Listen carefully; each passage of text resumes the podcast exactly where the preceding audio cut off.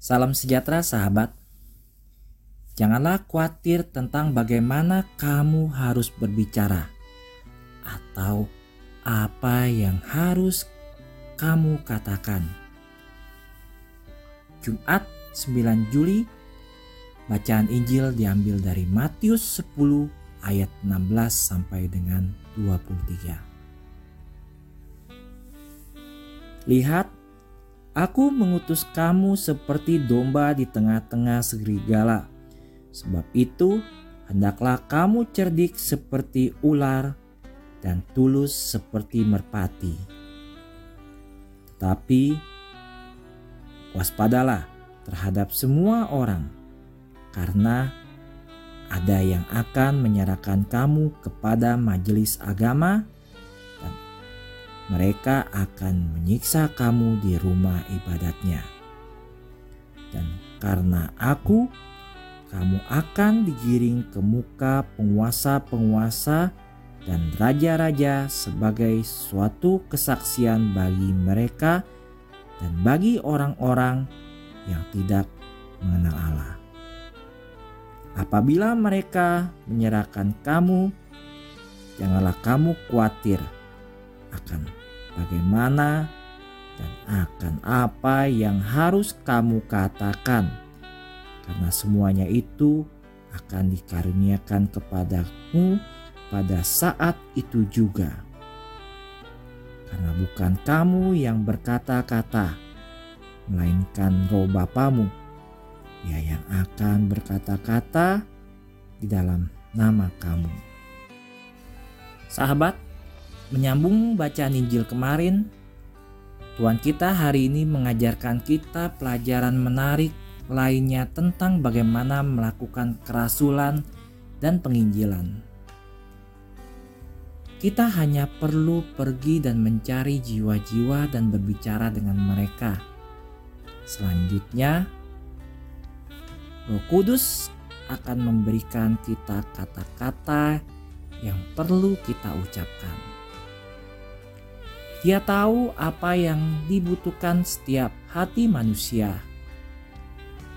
Terkadang kita khawatir dengan apa yang harus kita katakan untuk dapat meyakini teman-teman kita.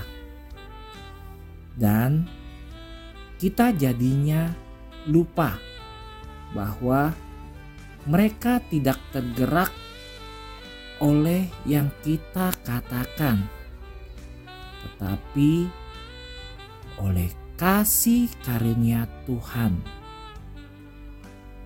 Ada cerita sahabat, seorang anak laki-laki Kristen yang baik pulang sekolah bersama dengan seorang teman.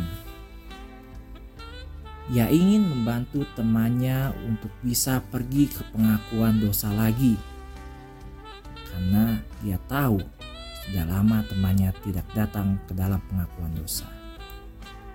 Tetapi dia tidak tahu apa dan bagaimana harus mengatakan hal itu. Akhirnya di dalam perjalanan mereka melewati gereja paroki.